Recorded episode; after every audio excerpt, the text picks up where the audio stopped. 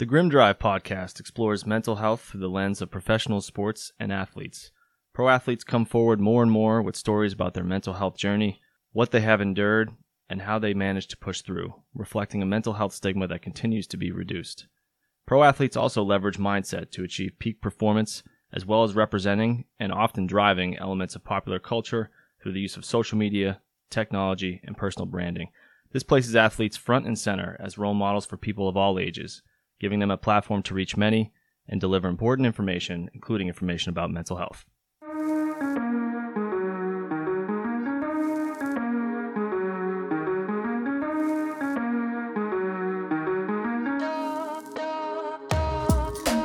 Welcome to the Grim Drive podcast, where we explore mental health through the lens of professional sports and athletes. Today, we're going to be discussing Tiger Woods. So, Eldrick Tont Tiger Woods, full name. Hmm. I didn't even know the middle one. I knew it was Eldrick. He is an American professional golfer, tied for first in PGA Tour wins, at least at the time. Uh, you know, I got this off Wikipedia. Um, ranks second in men men's major championships, and uh, I think to Jack Nicklaus's first. Yeah. Um, and holds numerous golf records. Tiger Woods is uh, widely regarded as one of the greatest golfers of all time and one of the most famous athletes in the world. Uh, he's also been elected to the World Golf Hall of Fame already. Mhm. Some interesting facts. I mean, most people know this kind of stuff, but he first defeated his father at the age of 11, uh, with his father trying his best, and he never beat Tiger again after that. He first broke 70 on a regulation golf course at age 12. yeah. Yeah. The, shame us regular golfers, golfers Yeah, feel when we see that. Never happening in my Yeah. career. Yeah. Um, Woods was 15 years old and a student at uh, Western High School in Anaheim when he became the youngest U.S. junior amateur champion. That was a record uh, that's I can't believe it was broken. It stood until it was broken by Jim Liu in 2010. I don't know how anyone was younger than 15 that broke that record, but um, so we put uh, a link to the TGR Foundation. Uh, I think that's Tiger Woods' his actual foundation. It empowers students to pursue their passions through education. Uh, so we wanted to, you know, every tenth episode we kind of do something a little bit unique, and we thought this this you know, Tiger might be someone very interesting to discuss. There was that two part documentary that kind of came Mhm. out. Um, uh, which channel was that on? Netflix? Or- HBO. HBO, maybe yeah. HBO Yeah. um, two part documentary about him. Very, very fascinating. Um, really gets into. I don't think he was ever on the documentary, so they, uh, you know, I'm sure he probably wouldn't have approved of, of all the stuff they kind of get into. Um, but it's very interesting, and so I'll kick it to you, John. You know, where where do you want to start with? Kind of, we're just going to get into our takeaways about Tiger in general and how they relate to some interesting topics. Yeah. First um, was that sort of just like as a setting the stage a little bit of like golf would not be golf like today's golf would Yeah. not be golf without Tiger Woods. Yeah. So in terms of like the people that he drew, he sort of like made it a popular sport. Yeah. be- you know, it was always sort of a popular-ish sport, but not to the same made it capacity cool. as now. He made it cool. Yeah, people like yeah. who were not fans of who didn't play golf maybe or Yeah. whatever, he drew those people and For some sure. of the some of the athletes that you some of the golfers that you see now you know, maybe they would have been golfers, but he really was the trendsetter and paved the way for what golf is now, which is much more of a viewership and much more of like an experience, and you're just getting different clients, uh, people who are coming to watch it. So he really was like the one who set that up. I, I almost feel like I I didn't even realize this until you started saying that, but like, but in terms of like athletes as brands, Mm-hmm. besides Jordan, I feel like Tiger was maybe like the main one Mm-hmm. who ushered in this whole like era of you know athletes coming up and establishing themselves as brands and having deals with Nike or shoe deals or things like. And mostly it's basketball players, but he really became just like a global icon. Mhm. Um, you know, with regard to like you know the the, the Nike swoosh, obviously. Yep. Uh, he brought that kind of um, you know cool sports uh, vibe into golf that wasn't there before. Yep. Um, then he had like the what's the TW tiger, the TW yeah, symbol. I mean, like there's just yeah, things that the red shirt um, on day three. Yep, all uh, that. red Yep. shirt. Yep, yep, red Mhm. shirt. Um, and then you know things like Buick and even like TAG Heuer, like stuff that like Mhm. I wouldn't even really care about. But those brand, like I when I think Tiger, it does actually make me think of those brands, uh, which is probably why they've paid him a lot of money for a long time. so he. Right. In terms of like athlete as brand, he definitely, along with Jordan, was one of the main people that really started that kind of era, Big time. um, for sure. Yeah, Yeah, and br- and like I said, I think he he really popularized the sport uh, too, which was which was kind of great. I wasn't really. I remember watching him kind of like it was it was different, right? There's uh, there's certain athletes that you watch either growing up or currently when you watch them, there's like a difference about them. We've Mhm. talked about this with like Simone Biles when we were talking about Mhm. her. Um, there's just like Tom Brady. Um, there's certain athletes that you watch that you're just like, there's a difference to them. Yeah. Um, I will admit LeBron. Um, Yep.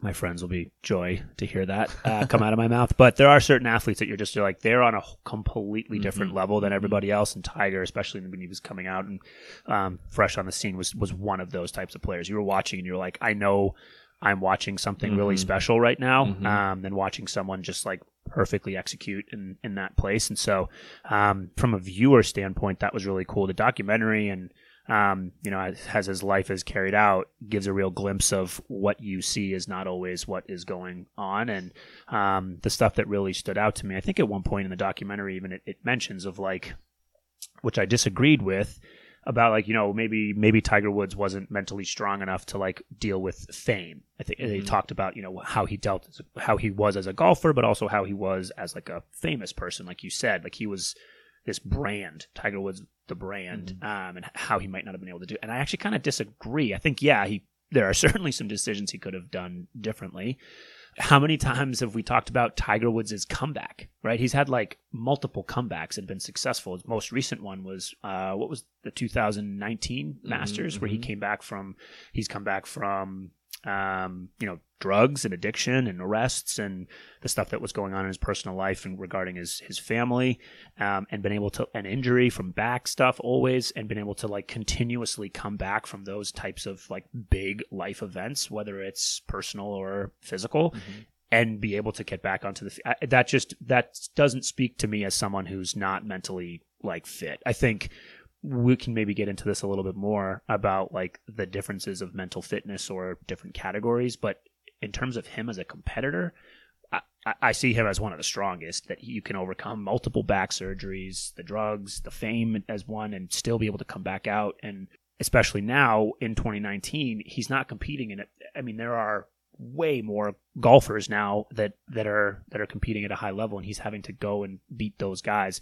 I, just uh, for me spoke to how mentally fit he was and his ability to compete Well, I mean, you make a great point. This kind of brings up like a really interesting topic. It's a very nuanced topic. I think it's hard to like describe in either or terms. It's very Right. complicated, but like the, the topic of mental toughness comes comes to play here because I think you can first of all, you know, you can be mentally tough in one area of life and Right. maybe struggle in others. Exactly. I don't think it's like an either or across Right. the board kind of thing. So that's one thing. I mean, as a golfer, I mean, or as an athlete, I don't think you get more mentally tough No. than him. Um, in terms of, I mean, playing through pain. I mean, the dude, like, you know, all that kind of stuff for sure falling apart falling Yeah, apart, yeah. still able to play, still able to push through. So he's got that. He's definitely always had the ability to lock in and laser focus and things Mhm. like that. I think that even ties back into some of the stuff his dad used to do in terms of intentionally trying to distract him, rib him, mimic certain things so that when he got to that level, he would be able to withstand that. So that was Mhm. kind of interesting to, to see the, the kind of um, chain effect, chain reaction effect of like how what his dad did to train him when he was younger and how that translated. Yep. But I don't think mental mental toughness is uh, a an either or kind of topic. I think Right. you can have it in one area of life and not have it in the other. And I also think this applies to how you and I have talked about what what really is mental toughness because I think that it comes to what comes to mind is the whole old men's playbook versus the one we're trying, the new men's playbook, which we're trying to kind of pump up a little bit. Mhm. Old men's playbook is like hold everything in, be stoic, be tough. Mhm. Tiger, without a doubt, does that, and that Mhm. does take strength Mhm. strength, right? Um, however, what we think is a stronger way to be mentally tough is to be able to, if you're an athlete, is to be able to deflect and defer some of the emotional things, right? So you're not letting those get to you in that moment. You're Mhm. staying focused on the task at hand. You're staying in the zone. You're performing. You're shutting out the noise, right? Mm-hmm. But then later, you have to actually revisit the stuff that Process. you yeah, you have to be able to process that. And that doesn't have to be in therapy but it does have to be an honest uh, you know uh, vulnerability that you have to be able to show where you're Mhm. honest with yourself and you're actually confronting some of the emotions that either would have taken place in the in the arena or on the golf course if you hadn't been able to shut those things out or whatever. And if you don't revisit those things i think that's where people get into trouble is because they they're essentially burying it. So we've talked about how you know, a lot of times people say like, well, real toughness is this or no, real toughness is that. And we've side of said like, actually, they're both tough, uh, being examples of being tough or examples of strength, I guess we would say. Mhm. But one is is more smart than the other in terms of long term well being. that's what comes to mind for me when it comes to Tiger because I think he was always able to do the the athlete shut out the noise kind of thing. I don't think he was always able to really reconcile who he was as a person, all the different things that were going on in his life, who his dad was, what that meant to him, how to have healthy relationships, Yeah. what fame means.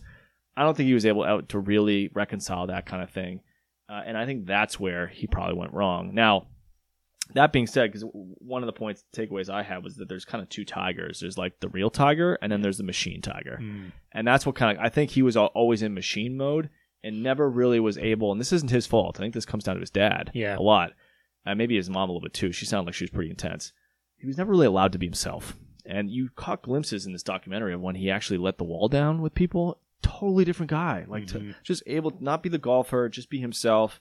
He was goofy. He was dancing. He was doing different like corny thing. Like Mhm. he was just himself. And I, mean, I think I would guess that not being able to feed that real side of him for a, lo- a long time or consistently negatively impacted him in a lot of ways and probably led to some of his struggles. Yeah, I think it talks about like the relationship with his dad, and I'm going to be careful not to like blame dad or blame Yeah, yeah, things, right? yeah. But but it, you know, a lot of the stuff that you read about, hard not to draw some sort of conclusions. And you know, I, there was at one point they were talking about how Tiger like expressed interest in doing other things, like to Yeah. your point, right? Yeah, non-golf sports. not a golf non-golf sports and his dad would not let him do that Yeah. right and so and, and and you know i can try to empathize with that of like wow you know what we have something maybe special here with golf i'm going to push you to be the best golfer that you can and so in his mind i'm sure the justification came with i'm pushing i'm challenging i'm you know encouraging i know what's best for you right Mhm. now and i think um you know but in long term like you said it doesn't give him much opportunity to like be real tiger right Yeah. he's just been in machine mode his entire life and that's clearly problematic. Mhm. Um, and so that really stood out to me when I was when I heard him say that because to your point, like it was another example of him trying to like exhibit some individuality outside of a golfer and not being able to do that. Mm-hmm. Yeah. Right. Like, no, we don't do that. This isn't what you're allowed to do. You're just a golfer. We're just doing golf and here's and here's what we're gonna do. And and that systematic machine like approach to that clearly contributed to the way that the way that it played out for him in the future. Yeah, and, and I mean, I think one thing you're kind of hinting at is is, uh, is uh, a takeaway I had, which is like you know we've talked a little bit about the importance of mentors, and one thing that comes into Yeah. this is like the fine line between like parent as healthy mentor slash coach, or parent as unhealthy like living vicarious through. Mm. I don't know which. I mean, I think it's hard because as a parent, you know, you want to teach your kid. I mean, I'm not a parent; you're a parent, so I can't say from direct experience. But I would imagine you want to teach your your kids uh, hard work and different values and things like that, and Mhm. um, starting them early with a sport and teaching them commitment and teaching them uh, Yeah. work ethic and stuff like that. All really important. Um, so not necessarily a bad thing. And I, I'm not even pretending to, to know the line wh- where the line is with this kind Right. of thing because I think if like if you're putting your kid in a position to be uh, excel at something and be a great athlete and and learn some of these valuable lessons, that's probably a great thing. And there's also like a very fine line between where you could tell with Earl with Earl Woods that he was very much like his goal was not necessarily it didn't seem like it was always um, raising his son to be um, his own person. It was raising him with a machine mission in mind from the get-go. And and i don't know that that's necessarily him living vicarious through tiger but it was, it was clearly he had a mission for his son. And so the thing that comes into play for me is like self-determination and, and where a person decides what their own mission is. And i think if you make up the mind for your kid before they're even able to decide for themselves it can be problematic mm-hmm. um, because it impacts them in ways that they had no control over. But um, you also have to figure out like it, that's kind of what parents do to a degree anyway, right? You have to, you have to bring them up and teach Yep. them certain things. And you can't wait till they're old enough to make all their own Sure. decisions. So it's it's a very difficult kind of nuanced topic, and I think you know parent as mentor is is a complicated thing. I think parent as parent versus parent as friend also comes into play Mhm. here. I think they're often best friends and we we've seen parents kind of get into trouble sometimes where it's like when they put the friend role before the parent role that can i don't, I don't think that earl woods necessarily did this but Mhm. like it, it can get you into trouble and ultimately i think you know you don't get to choose who your mentor, mentors are and so sometimes people are at risk based on what their mentors in their life decide to do um, from what i've seen like people tend to follow they almost tend to go ten, down one of two paths. They either follow in the footsteps, like if you think of like no mentor, no parent is perfect, right? They're all going to have weaknesses and things they do wrong. I think kids tend to either follow follow the, the same footsteps and make the same mistakes, or they tend to see those mistakes and want to do things differently. Mhm. It almost seems like Tiger ended up going down the first path where he started to replicate a lot of the same mistakes that um, Mhm. that his dad made. I can't tell if that's because that's just what he was going to do all along, or because once he lost his dad, he was struggling to maintain that connection and wanted to feel close to him in some kind of way. It almost seems like because he, he started to do the military training Mm-hmm. as a way to reconnect with like the memory of his dad. Dad, yeah. And I- it doesn't seem like the womanizing stuff seemed to happen until after his dad passed away. I don't know exactly, but Yeah. it seemed like that's kind of what sent things into a tailspin. I don't know. Did you get that vibe? Yeah, a little bit. And I think y- you bring up a good point or two of like when you're growing up and you start you, you come to the realization of like your parents are people, right? Of Yeah. like they're no longer these god perfect. Yeah, figures that, yeah. that you sort of make them up to be. And you know, you're like, okay, these are things I really want to, or like I really did not like this, so I'm gonna do the exact opposite. But then in by doing so, by doing the exact opposite, you end up just doing it anyway. Mm-hmm. Um, so you know, I think, and I don't think that that was really carried out for him of like given given space to to to do that Yeah. type of stuff, right? Like there were certainly things about Earl that he probably did not want to replicate. Certain things he did, and I think it's just, and I think maybe this is where fame kind of comes into play. Of, you know, he has to always appear perfect, right? Not just for himself, but like his brand and his mm-hmm. income, his livelihood was dependent on him looking a certain a certain way. And so when stuff really started to go downhill for him, it was hard for him to manage. It talks a lot about this in the documentary too, and just Yeah. in general. But that was something that really kind of stood out to me. Um, and the the connection with like the seals, I, I saw it of like looking for looking for like a relationship with his dad. I also look at it as like maybe that was an opportunity. Like maybe that was him trying to figure out more of like what he wanted to do for himself that had absolutely nothing to do with golf. Mm-hmm. Yeah, it seemed like You know. golf like it lost its like intrigue to him at Yeah. that point for different reasons. and looking yeah. for something and it, it talks a lot about like adrenaline and that was a real rush for him in that sense so maybe there's a component of that too but i, I really mostly saw it of like what's a what's a real dramatic sidestep from from golf like that has almost like Jordan with, it. baseball. right Yeah, very similar to that. Exactly. Yeah. Like I need to not do this. Yeah. Um, and you know maybe that was his. Maybe that was one of the first attempts he's ever really had, or or experiences of like having free choice to do what he wants to do with his life. I mean, Mhm. I, I know that might sound that might sound funny because he was like he got tons and tons of money and made lots of decisions for himself, but it was always sort of around the issues of golf. So the the military like piece that that's what that kind of felt like of maybe searching for a greater purpose joining into something that was different and but also just like how do i leave this all like how do i not be tiger woods the golfer how can i be something completely different No, you, you, that's a great point because I think that's where, when it comes to the whole topic of like mental toughness and fame, I mean, I kind of almost like roll my eyes at that because it's Mhm. like, I don't know if it's possible to like be mentally tough in the form of fame because I think what you hinted at is that when you're that famous, you're no longer making the decisions for your own life. You don't have choice anymore. I think this is where like fans take this completely for granted, where they like Mhm. they totally underestimate what a 180 it does to your life when you're that famous. You don't you no longer have choice about privacy.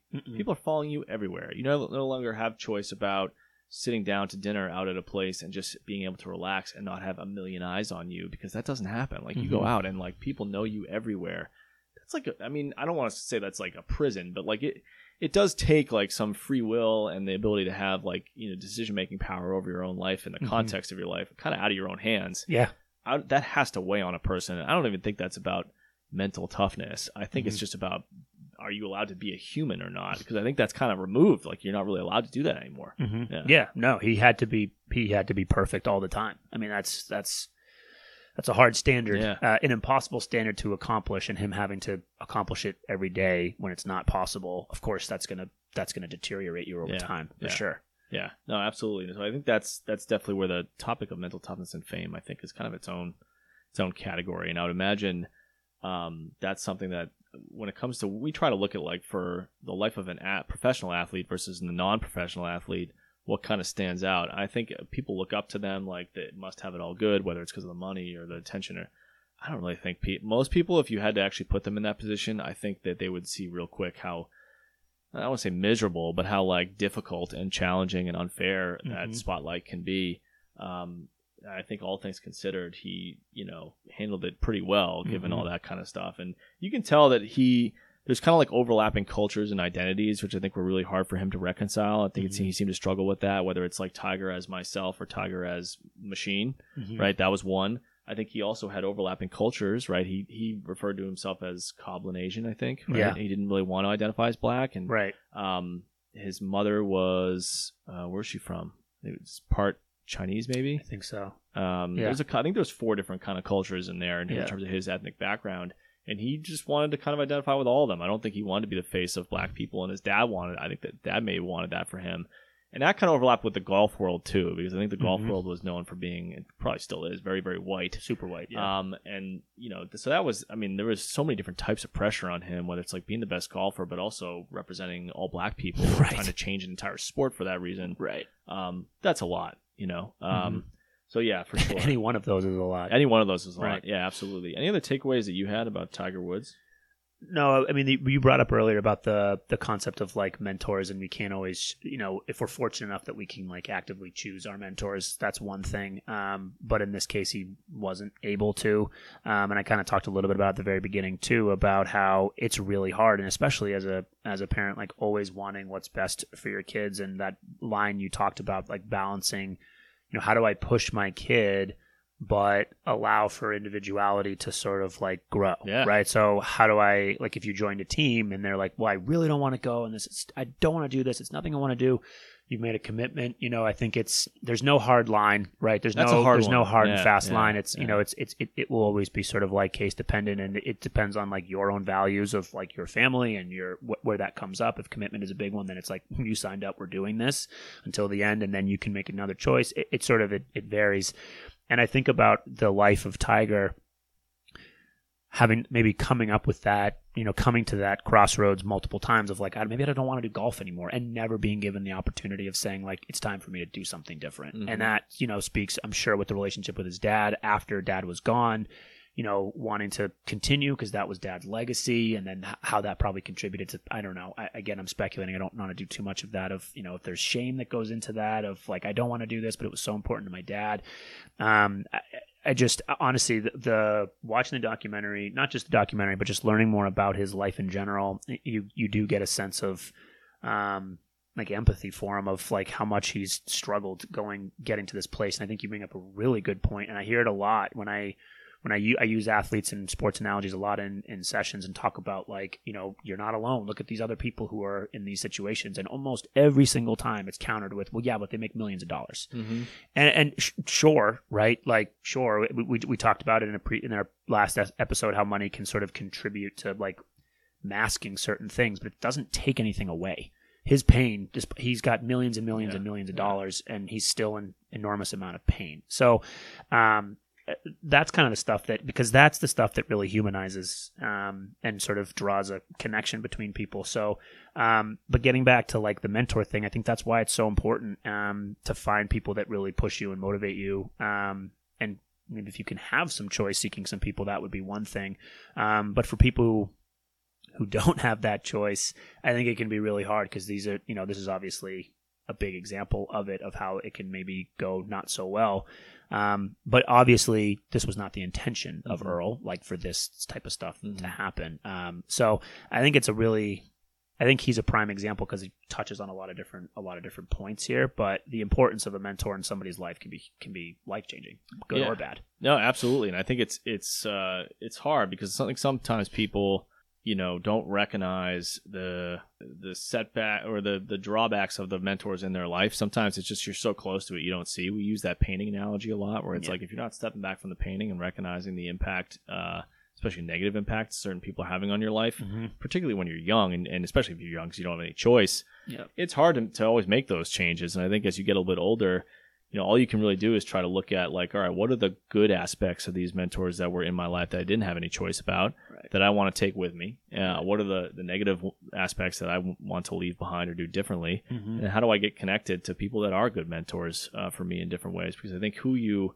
surround yourself with has a huge impact on, on where your life is going to go. And it doesn't mean like your decisions around mentors or friends has to be transactional. Mhm. 'cause I don't think that's good either. I, I, but I think you have to be intentional about understanding like, all right, do I have these people in my life for the right reasons? Um, are they a good influence on me? Uh, is it a two way street? Are we both supportive of each other? You know, Mhm. that kind of thing. Um, do they have my best interests in mind? Yeah. Th- that those are important questions to ask. And it's hard to always know the the right answer, but at least if you're asking yourself those questions and you start to take kind of like you talked about doing like a friend inventory in the past when it Mm-hmm. comes to that substance use uh, issue, uh, substance use episode that we did. Mm-hmm. Um, and I think that's important when it comes to this too, right? Not just with substance use, but in general, like, you know, who are the people in my life and, and um, do we have each other's both interests in mind? Um, and are we looking to support each other? I think that, ha- that, that, um, that has an impact when it comes to making decisions on who you're friends with, but also Right. who your uh, mentors are. Yeah, exactly. Who celebrates me versus who tolerates me? Right? Yeah. like that. There's a big there's a big difference. And I think you bring up a good point too. And I think that when we think about some of this stuff, I think it's important to be purposeful about it. Mm-hmm. Like actively going through a friendship inventory and like who's in my life, who contributes, who detracts, and, and things like that. And I think also the the other side of that is like just de- building enough self awareness that when you maybe are making a decision that could be influenced in a negative way just because you were gr- you that was what you were originally taught without knowing the difference that you're able to catch those moments too like having enough self awareness of like those negative things that you don't want to replicate if they've been ingrained in you and you haven't developed a sense of like what those things are you might just let you might just continue that pattern of moving forward um, so also yes being purposeful about recognizing who's in my life what contributes um, what are the things i want to continue to do what are things i want to not be doing Mhm. anymore who are the people i don't want to be you know in my life but then also building in when those things play into your life not if but when those types of things you get triggered or those types of situations come up that you teach yourself to pay attention to those things pause for a second and make a make a decision on the, this new path versus you know continuously Mhm. going down the path of sort of the way that you don't want to go I'm glad you brought this up because that that one that's that's a great topic and a great point you're making, and two, there's a very fine line that actually relates to Tiger Woods because I think it's it's Right. super key to like when you're doing that kind of inventory and you're trying to figure out like, all right, what do I want to learn from these people, or what what changes do I want to make, and what people do I want to move past? If you just ultimately assess that they're not the right people for you in your life in general or for where you are in this stage of your life. I think t- sometimes people change, right? Mhm. And you grow and you evolve and you realize like I have to put that chapter behind me. I think sometimes that does happen. Um, and you have to be honest with yourself, but when that's necessary, it, someone like Tiger almost did that, but not in the right way. I think the way he Tiger looks at it is almost like um, I think he made decisions about the people in his life, and sometimes not through his own decision making. I think his his mom and dad forced him to. You saw this with like that that high school girlfriend where Yep. he just like wrote a letter and boom, put that chapter behind him. Um, I think the, the fine line I'm trying to describe is like if you're making uh, choices uh, with some intentionality and some purpose when it comes to the people in your life and, and what you take from them, and, and if you're moving forward and meeting other people, I think that's good. Tiger Woods did it in, a, in a, like an escapism form, right? Like these people c- can't be part of the next chapter for X Y Z reason. Um, I'm just gonna ghost them and, and just move past and pretend like it never happened. I think for some time, sometimes he almost tried to make decisions with regard to who was allowed in his life as a way to forget the past, as a way to escape, right, from the things that had not gone his way or mistakes he made or things he just couldn't correct. And I think that's different. And I think that's so I think it's good for people listening to know the difference between just like running away and, and escapism versus making decisions with some intentionality and purpose about like, all right, well, who do I want in my life and why and, and, and what's the need behind that for both sides. Yeah, it's Yeah. a huge distinction Yep. because you could very easily say like, okay, great, I get to see you later, Mm-hmm. and then what's end up you're just going to replicate that in your future relationships Correct. if you don't take time to process why you are moving from that relationship or the like be like you said intentionality of like what you are doing is there's purpose behind that Yeah. not just like I don't want to deal with this anymore so I'm just going to do this yeah. yeah. and then yeah. you're you're end up you're just going to end up finding it in the, the future relationships anyway and repeating the cycle uh, Right. oop, here's the same type of person see you later right or you know and it could mean nothing to do with that other person it could be really your own internal things Yeah. being played out within Could that be. type Yep. of person and if Yep. you don't take time to do that work you're going to be left unguarded really from Yeah. that happening in the future Yeah, and this is where you know being really honest with yourself is so key, and Yeah. not being in denial. And I think most people, hard to do you know, weaponize different forms of denial in some way, shape, or form. And mm-hmm. sometimes it can be a helpful coping mechanism for different things. A lot of times it can be very harmful and can disguise you from actually being honest with yourself about the changes that you have to make. I think that's what's hard is that like you know a lot of people are in different forms of that type of denial. So I think if you're self-aware, if you're self-honest, then you're aware of your own role in things. And so Mhm. that's the thing to look at is like when you're moving on from people, you decide that's the right reason for whatever, you know, one or many reasons.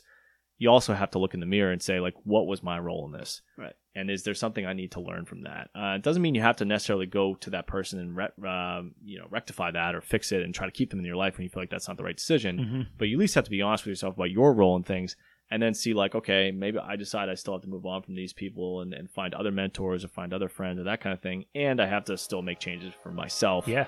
um, because i was part of that or that kind of thing and maybe you're not i mean some people are and some people it is one-sided and they're just Mhm. toxic people you got to get out of your life Yeah. it's never one size fits all or that kind of thing but yeah No. so i think that's it for any other takeaways about tiger woods No. Okay. Um, so I think that's it for today. Um, just encourage everyone to subscribe on YouTube if they can. We got to over 100. Um, we're looking to keep that going, and we got our custom URL, so it makes it easier to send that out instead of like having 29 constants uh, in every copy paste link. Um, all the helpful information uh, and, and links from t- today's episode. Uh, there weren't that many, but we can put those on our website at grimdrive.com and in the show notes as well. I want to thank everyone for listening to the Grim Drive podcast for this discussion about Tiger Woods. We'll be back next week to talk about a quick recap of episodes 11 through 20. Thanks, everyone.